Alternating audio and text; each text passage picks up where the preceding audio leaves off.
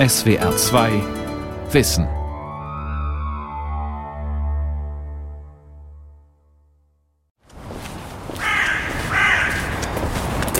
dreiundachtzig. dreiundachtzig.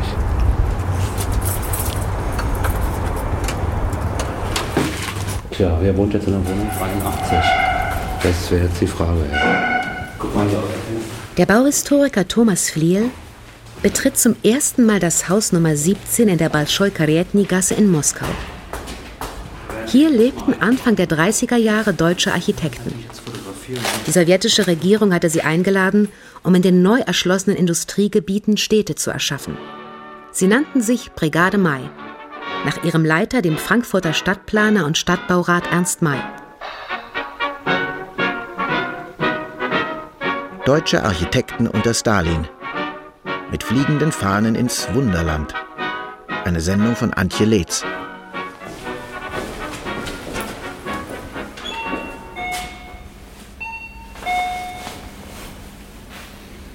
Niemand da, leider. Niemand da. Stille. Im Jahr neunzehnhundertdreißig ist es in diesem Haus sehr laut zugegangen. Mitten in Moskau konnte man aufgeregte deutsche Gesprächsfetzen hören. Die Brigade Mai bezog mit Kind und Kegel und aus Deutschland mitgebrachten Möbeln ihr neues russisches Zuhause. Immer zwei Familien eine Wohnung. Das war ungewohnt. Stalin hatte zu dieser Zeit zwar als Sekretär des Zentralkomitees der Kommunistischen Partei bereits die Macht in Händen, aber noch lag das Land nicht unter den düsteren Schatten des Terrors. Die Sowjetunion war noch offen für moderne revolutionäre Gedanken. Tausende Spezialisten kamen aus dem Ausland. Und interessant wäre natürlich, ob der zur gleichen Zeit hier lebt, weil er auch was später kam. Thomas Flierl hat die Tür zur Wohnung Nummer dreiundachtzig fotografiert. Dort lebte Ernst May als einziger der Brigade nur mit Frau und Sohn. Seit seiner Jugend interessiert sich der ehemalige Berliner Kultursenator Flierl für die revolutionäre und moderne Architektur der frühen Sowjetunion. Jahrzehnte später komme ich gewissermaßen auf dieses Thema zurück, indem ich eben entdeckt habe, dass die Tätigkeit ausländischer, auch deutscher Architekten in der Sowjetunion während der Industrialisierung so gut wie nicht aufgearbeitet ist. Und das hat mich bewogen, dieses unerforschte Kapitel anzugehen. Und dabei habe ich entdeckt, dass eben zwischen der Phase der weltweit ja bekannten Avantgarde-Architektur der Sowjetunion der zwanziger Jahre und dem Hochstalinismus, das offenbar eine Phase modernen Bauens in der Sowjetunion gab, die von ausländischen Erfahrungen profitierte und im großen Maßstab neue Städte projektierte und auch baute. Und dieses Kapitel ist gewissermaßen in Ost und West eigentlich verschüttet gewesen. Bereits in den zwanziger Jahren hatte die Sowjetunion wiederholt Delegationen nach Deutschland geschickt, um sich über architektonische und stadtplanerische Entwicklungen zu informieren. Auch nach Frankfurt kam eine Delegation, um die Bauweise Ernst Mays zu studieren. Die Reformidee des Stadtplaners war, moderne, ästhetisch schöne Wohnungen für alle zu schaffen, geknüpft an die Ziele des neuen Bauens. Mit seinem sozial ausgerichteten Bauprogramm für ein neues Frankfurt hatte er sich bereits Ende der zwanziger Jahre einen Namen gemacht. Siedlungen am Stadtrand, mit höheren hygienischen Standards, erschwinglichen Mieten und Grünanlagen. Diese Ansätze machten ihn auch für die Sowjetunion interessant. neunzehnhundertvierundsechzig erzählte Ernst May in einem Rundfunkinterview: Ich bekam kurz darauf dann einen Ruf aus Russland, als Leiter des Städtebauwesens nach Russland überzusiedeln. Ich konnte mir dann einen internationalen Stab zusammenstellen. Da waren Holländer, Mart Stam, da waren Schweiz und Hans Schmidt. Da waren zahlreiche Deutsche, die inzwischen prominent geworden sind. Und mit diesem Team bekamen wir dann dort nun Aufgaben, die allerdings einfach großartig waren. Insgesamt sind es am Anfang siebzehn Spezialisten, die zur Brigade Mai gehören. Die Wienerin Margarete Schütte-Lihotzky, die Erfinderin der berühmten Frankfurter Küche, ist die einzige Frau unter den Kollegen. Die Architektin soll in der Sowjetunion Kindergärten entwerfen. Jahrzehnte später, im Jahr neunzehnhundertneunzig, erinnerte sich Margarete Schütte-Lihotzky noch an die helle Aufregung, die in Frankfurt herrschte, als der Auftrag aus Russland kam. Eines Tages war ich zu Hause in Frankfurt. Ich habe ja in Frankfurt am Hochbauamt fast fünf Jahre gearbeitet. Und das war so im Frühjahr neunzehnhundertdreißig, April oder Mai, wurde ich ganz unerwartet angerufen vom Rathaus. ich soll doch sofort zum Stadtrat Mai kommen.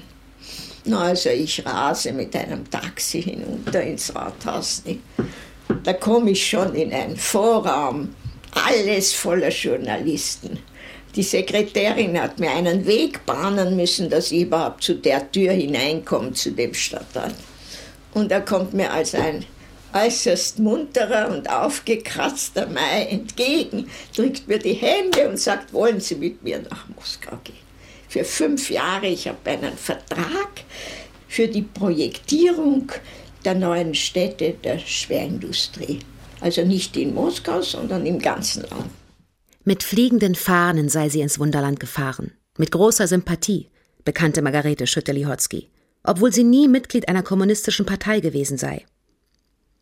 Die Begeisterung für das neue Leben, das in der Union der sozialistischen Sowjetrepubliken aufgebaut werden soll, überträgt sich auch auf Ernst May, den Unpolitischen, wie er sich selbst bezeichnete. In einem Artikel für die Frankfurter Zeitung unter der Überschrift »Warum ich Frankfurt verlasse« schreibt er zwei Monate vor der Ausreise: Eine der bedeutungsvollsten Aufgaben, die wohl jedem Städtebauer gestellt wurde, wurde mir anvertraut. Die Gestaltung neuer sozialistischer Städte, das heißt solcher Städte, deren Aufbau auf einer gänzlich veränderten soziologischen Basis zu erfolgen hat, die erst zu ergründen und festzulegen ist.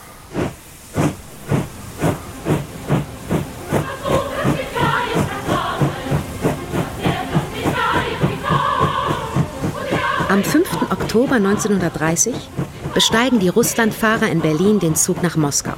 Gemeinsam mit den Familienangehörigen sind es vierzig Abenteuerlustige.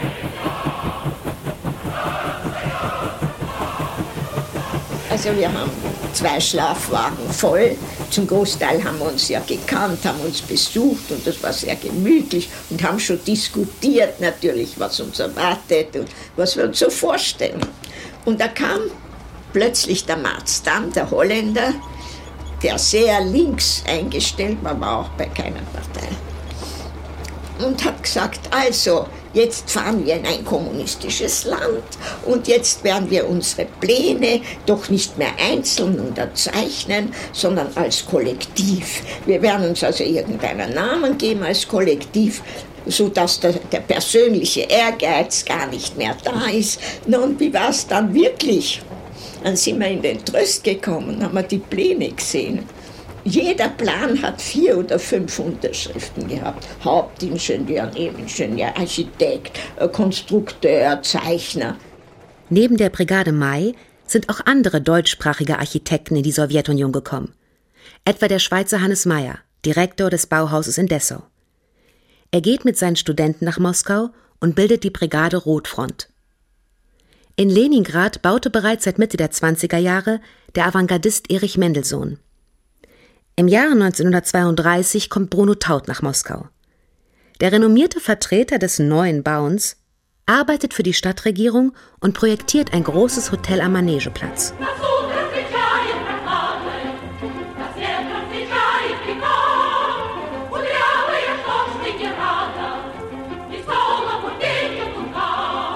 Um sich die Dimension zu vergegenwärtigen, vor welchen Aufgaben damals Mai und seine Gruppe standen, muss man natürlich mal einen Blick auf die Landkarte werfen. Zurück in Berlin wertet Thomas Flierl neue Dokumente aus, die er in Moskauer Archiven gefunden hat. Vor ihm liegt eine Landkarte, auf der er die Orte verzeichnet hat, für die die Brigade Mai Wohnviertel entwarf und baute. Die roten Punkte sind über die gesamte Sowjetunion verstreut. Bislang waren vor allem die Städte Magnitogorsk im Ural und Nowokuznetsk in Westsibirien bekannt. Aber meine Forschungen haben eben gezeigt, dass es noch sehr viele weitere Orte gab. Diese Städte bilden quasi das Rückgrat der westsibirischen Kohleindustrie. Ich kann jetzt etwa zwanzig Standorte nachweisen, für die Mai geplant hat, wobei eben einige Pläne weiter gediehen waren, einige Städte auch angefangen wurden, einige eben sehr viel mehr, als man bisher wusste und vermutete, auch gebaut wurden und andere immer nur im Planungsstand verblieben sind. Magnitogorsk im Ural, so benannt nach dem riesigen Magnetberg, dem Eisenerzberg, der erschlossen werden sollte. Auf Fotos, die Ernst May neunzehnhundertdreißig von diesem unwirtlichen Ort gemacht hat, sind Zelte, Jurten und Erdhütten in verschneiter kalter Steppe zu sehen. Hier lebten unter großen Entbehrungen die Bergarbeiter und Bauarbeiter mit ihren Frauen und Kindern. Wohnungen und Kindereinrichtungen waren bitter nötig. In ihrem Moskauer Büro sitzt Margarete Schütte-Lihotzky bis spät in die Nacht über den Entwürfen. Es kommen tausende junge Familien in die neuen Orte zum Arbeiten. Für die Kinder müssen Schulen und Kindergärten gebaut werden, in denen sie tagsüber betreut werden. Doch ein großes Problem ist die Baustoffversorgung. Mit den westlichen Grundlagen konnte man nicht vergleichen, sonst war man schon von vornherein auf falschem Wege. Im ersten Fünfjahresplan, da war Eisen noch Defizit. Wir durften zum Beispiel für den Wohnungsbau und Kinderanstalten kein Eisen verwenden. Das war doch alles der erste Anfang des Aufbaus. Der Ort Magnitogorsk liegt vierzehnhundert Kilometer von Moskau entfernt, mitten in der Steppe. Allein die Zugfahrt dorthin war für deutsche Verhältnisse ungewöhnlich. Sie dauerte damals vier Tage. Ernst May, der Leiter der deutschen Architektenbrigade, in einem Rundfunkinterview von neunzehnhundertvierundsechzig: Die Eisenbahnverhältnisse waren katastrophal. Wenn eine Lokomotive kaputt ging, dann musste man manchmal einen halben Tag auf der Strecke warten, bis aus der nächsten Eisenbahnwerkstatt eine andere Lokomotive geschickt wurde. Und manchmal in ungeheiztem Zug. Ich erinnere mich, als wir Temperaturen bis zu minus einundfünfzig Grad mitmachten. In seinem ersten Bericht über die Reise nach Magnitogorsk, der am dreißigsten November neunzehnhundertdreißig in der Frankfurter Zeitung erschien, hatte Ernst May noch unter dem unmittelbaren Eindruck der eigenen Pioniertätigkeit begeistert geschrieben: Wir richteten im Zuge ein Abteil als Zeichenbüro ein, skizzierten nun während der viertägigen Heimfahrt mit Samovarkohle auf Furnierholz als Reißbrettersatz die ersten Skizzen für unseren Entwurf. In einem anderen Abteil hämmerte die Schreibmaschine die Berichte. Jeder von uns empfindet stündlich, dass es uns hier vergönnt ist, Geschichte nicht nur zu erleben, sondern im Rahmen unserer bescheidenen Kräfte auch mitzumachen.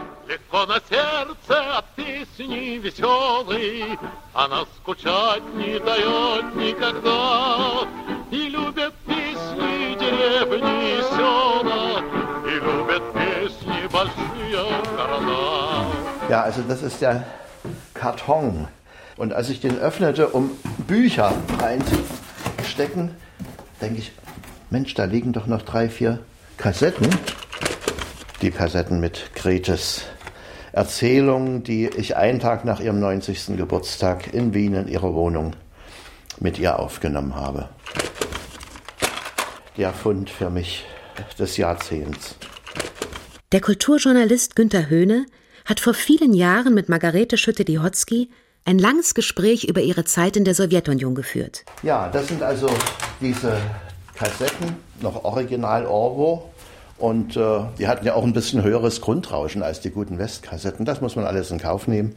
Damals in der Sowjetunion, Aufbruch und Ankunft.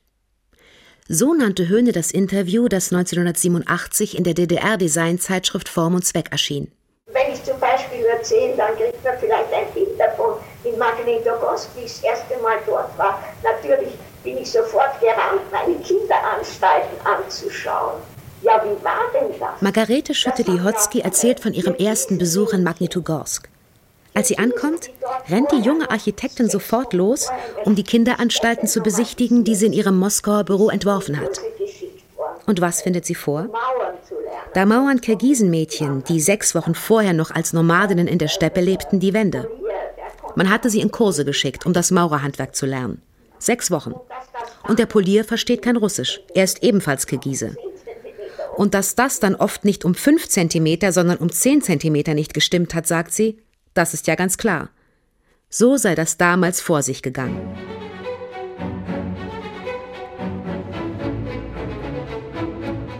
Zotsgorod. Dieser russische Begriff wird in dieser Zeit zum Schlagwort. Zotsgorod ist die Abkürzung für Sozialistischski Gorod, sozialistische Stadt. Schon in den zwanziger Jahren wird in der Sowjetunion heiß darüber diskutiert, wie diese neue Stadt aussehen, wie sie architektonisch realisiert werden soll. Auch die deutschen Architekten werden in diese Diskussionen einbezogen. neunzehnhunderteinunddreißig verfasst Ernst May den Aufsatz Die sozialistische Stadt Magnitogorsk. Solange Privateigentum existiert und die Politik privater Interessen das Schicksal der ganzen Gesellschaft beeinflusst, bleiben alle Reden vom planmäßigen Städtebau folgenlos. Ganz anders verhalten sich die Dinge in der Sowjetunion. Erstmalig in der Geschichte haben wir hier die Möglichkeit eines systematischen Städtebaus. beziehungsweise zur Herausbildung von Städten bei vollständiger Berücksichtigung der menschlichen Bedürfnisse und der natürlichen Ansprüche der Menschen. Keinerlei spekulative Interessen verhindern hier die Herausbildung der Stadt des zwanzigsten Jahrhunderts. Es entsteht die Vorstellung von großen städtischen Wohnkombinaten, den sogenannten Kommunehäusern. Thomas Flierl gibt an der Freien Universität Berlin ein Seminar dazu. Zotsgorod. Projekte und Debatten über Stadt und Lebensweise in der Sowjetunion um neunzehnhundertdreißig. Da gab es also dann eine utopische Phase, in der Gebäude errichtet wurden, in der sechshundert bis siebenhundert Leute wohnten, die im Grunde als Einzelne oder in kleinen Einheiten, in Wohnzellen wohnten und Gemeinschaftseinrichtungen hatten, sei es die gemeinschaftliche Speisenversorgung, um die Individualküchen und damit die Knechtung der Frau aufzuheben, oder sei es eben die Nutzung von Gemeinschaftseinrichtungen wie Clubs und Bibliotheken, aber eben auch die Kinderbetreuung, sodass also die radikale Variante dieser vollständigen Vergesellschaftung des Lebens von also radikal kommunistischen Vorstellungen geprägt waren, also der Aufhebung der Familie, der Entwicklung der Individualität der Einzelnen, die in freier Selbstbestimmung ihre sozialen Beziehungen regeln. Und sofern dort Verantwortung für Kinder wahrgenommen werden muss, dann werden diese durch Gemeinschaftseinrichtungen wahrgenommen. Den radikal-kommunistischen Auffassungen von der vollständigen Vergesellschaftung des Lebens stehen Ernst May und seine Auftraggeber, die ihn und seine Kollegen in die Sowjetunion eingeladen haben, kritisch gegenüber. May schlägt vor, in Magnitogorsk Familienwohnungen und Kommunehäuser gleichzeitig zu bauen. Es entstehen kleine, aber gut ausgestattete moderne Familienwohnungen. Die langgestreckten Siedlungshäuser, zuerst aus Ziegelstein, dann aus Beton und Fertigteilen gebaut, sind im schlichten, funktionalen Bauhausstil gehalten. Die Fassaden in den Erdfarben Rot, Orange und Ocker gestrichen. Die Wohnviertel, Quartale, wie es im Russischen heißt, haben verschiedene Gemeinschaftseinrichtungen. Kinderkrippen, Kindergärten, Schulen, die in der Nähe der Wohnungen liegen, aber auch Wohngebietskantinen, Clubhäuser, Bibliotheken und Kulturhäuser. So soll das sozialistische Gemeinschaftsgefühl auch räumlich gefördert werden. Kurze Zeit später wird die Kommunebewegung von Stalin völlig abgeschafft. Das Interessante wäre ja gerade gewesen, verschiedene Lebensweisen zu ermöglichen. Und interessanterweise ist dieses Kommunehaus ja auch im Westen durchaus attraktiv gewesen. Also in den Berichterstattungen der deutschen Zeitung wird dann zum Beispiel vom Boardinghaus gesprochen. Ein Begriff, den wir heute ja gut kennen, dass Leute sich also quasi einmieten, da sozial versorgt sind, aber im Grunde als Individuen dort leben, produzieren, natürlich ihre sozialen Beziehungen haben, aber individuell sind. Also angesichts einer Stadt wie Berlin, wo der Single-Haushaltsanteil enorm im Wachsen ist, wie weltweit in den Großstädten, ist das natürlich eine Erfahrung oder ein utopischer Vorschuss mit diesen Kommunehäusern, die durchaus nicht ganz uninteressant sind.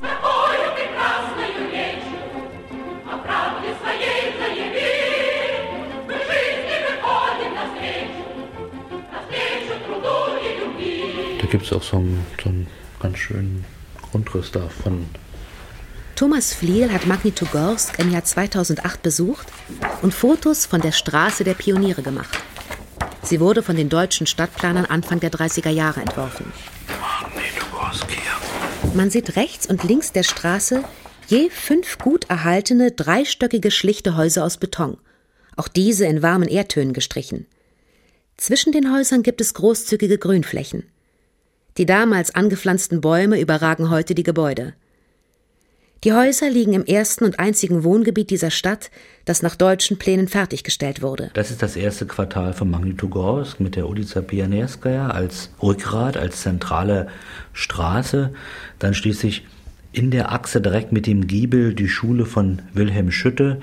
Und hier auf der Südseite befanden sich die Kindereinrichtungen von Margarete Schütte-Lihotzky, die leider nicht mehr erhalten sind. Und dann gab es noch zwei Sonderbauten, nämlich einen Stalorweiher, eine Wohngebietsgaststätte und ein Gastronom, also ein Lebensmittelgeschäft. Die deutschen Stadtplaner hatten für das erste Quartal von Magnitogorsk den sogenannten Zeilenbau vorgeschlagen. Das war ein großer Fortschritt gegenüber der früheren Anordnung der Häuserfronten zur Straße hin. Margarete Schütte-Lihotzky in Günter Höhnes Aufnahme von neunzehnhundertsiebenundachtzig. Weil man doch erkannt hat, dass durch die Entwicklung.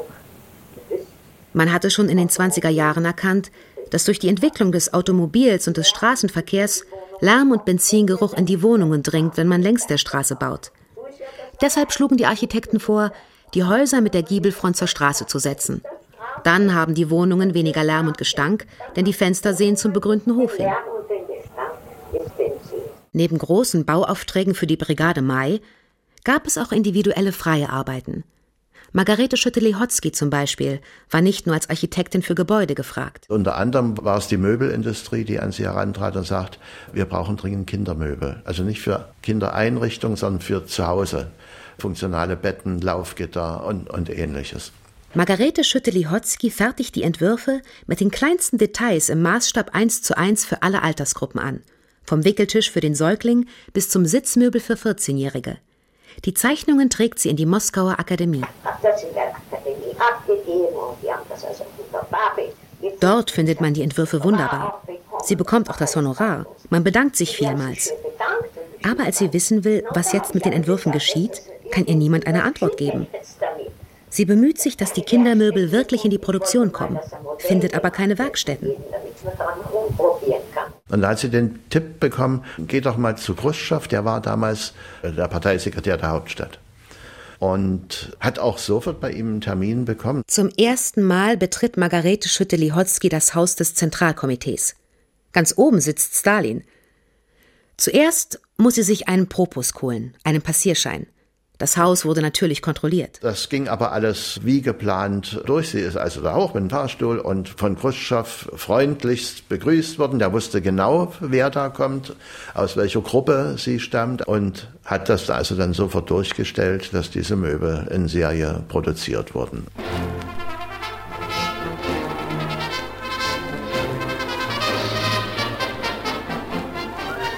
Anfang neunzehnhundertzweiunddreißig kommt es in der Sowjetunion zum Umbau der politischen Institutionen. Architektur und Städtebau geraten immer mehr unter den direkten Einfluss Stalins und des Volkskommissariats für innere Angelegenheiten. An die Stelle einer Staatsplanwirtschaft tritt die brutale Kommandowirtschaft. Der Terror erhält sein Ornament. Man schätzt es konservativ, neoklassizistisch, pompös verziert. Das schlichte neue Bauen wird als dekadentes Überbleibsel des Kapitalismus diffamiert. Damit wird den deutschen Architekten der Boden entzogen. Ernst May verliert seine herausgehobene Position als Chefplaner für die Neubaustädte und wird degradiert. Begonnen hat das schon zweiunddreißig, dreiunddreißig. Aber das kam ja nicht so mit einem Schlag. Nicht wahr? Da hat halt dann der Scholtowski, ein sehr kultivierter alter Architekt, der auf die Seite gestellt worden ist, wegen seiner sehr konservativen Architektur. Die sind dann wieder hochgekommen. Und der hat dann die amerikanische Botschaft mit Säulchen gebaut. Und dann hat man die Studenten, die man früher nach Deutschland oder Amerika geschickt hat, die hat man dann nach Griechenland und Rom geschickt. Das Projekt des Sowjetpalastes ist ein Schlüsselvorgang für die Entstehung des stalinistischen Neoklassizismus. Geplant ist ein Gebäude im Zentrum von Moskau, das die Hauptstadt der Sowjetunion als Welthauptstadt des Proletariats symbolisiert. Eine große Anzahl namhafter Architekten beteiligt sich am Wettbewerb. Unter anderem auch Le Corbusier, Hannes Meyer, Walter Gropius. Hans Meyer selber war nicht daran beteiligt, aber Mitglieder seiner Brigade haben als Einzelteam dort mitgemacht. Und man kann nun zeigen, wie von Stufe zu Stufe durch unmittelbaren Einfluss von Stalin die moderne Architektur zurückgedrängt wurde und Schritt für Schritt vormoderne Formen von Herrschaftsdarstellung gewählt wurden, so dass schließlich am Schluss des ganzen Prozesses nach diesem Projekt von Joffan und anderen ein Zikkurat, also ein sich auftürmendes Hochhaus über einer großen Halle gebildet wurde, auf dem eine hundert Meter große Lenin-Statue steht, also quasi ein Stalin-Denkmal in der Gestalt von Lenin. Das Projekt des Sowjetpalastes wurde nie verwirklicht. Das moderne Bauen in der Sowjetunion Ende der zwanziger, Anfang der dreißiger Jahre war ein internationales Projekt gewesen. Das Land hatte sich für Tausende von Spezialisten geöffnet. Sie kamen, um zu verwirklichen, was sie auch für ihre Länder als erstrebenswert hielten. Die Sowjetunion war ja nicht das andere, sondern es war das Gemeinsame. Und es sollte ein Beispiel geben, auch für die eigenen Länder. Mit der Durchsetzung des Stalinismus und der offenen terroristischen Form des Stalinismus Mitte der dreißiger Jahre hatte sich das natürlich erledigt.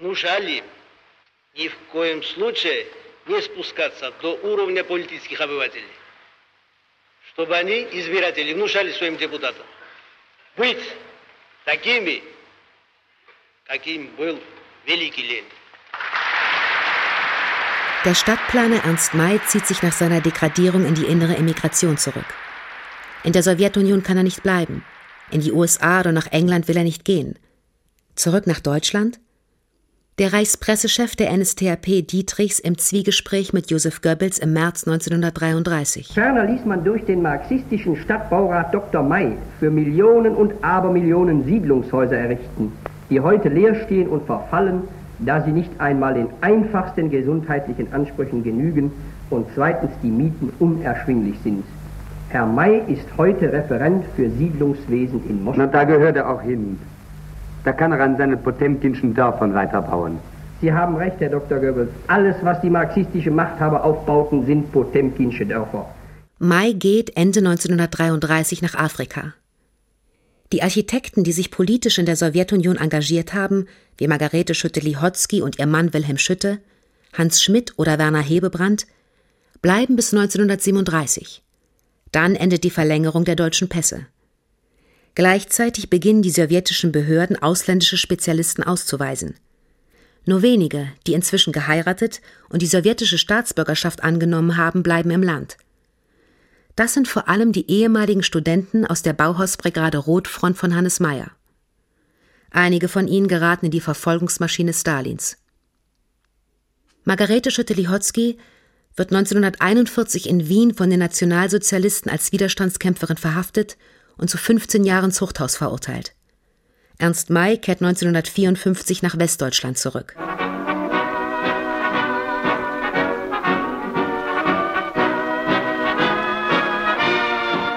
Das erste Quartal von Magnitogorsk, das die Brigade Mai im Stil des neuen Bauens errichtete, ist bis heute recht gut erhalten. Seit kurzem gibt es in Russland eine Initiative, die das Wohnviertel unter Denkmalschutz stellen will. Man denkt sogar über den Status Weltkulturerbe nach. Viele andere der von deutschen Architekten unter Stalin erbauten Wohnviertel müssen noch wiederentdeckt werden.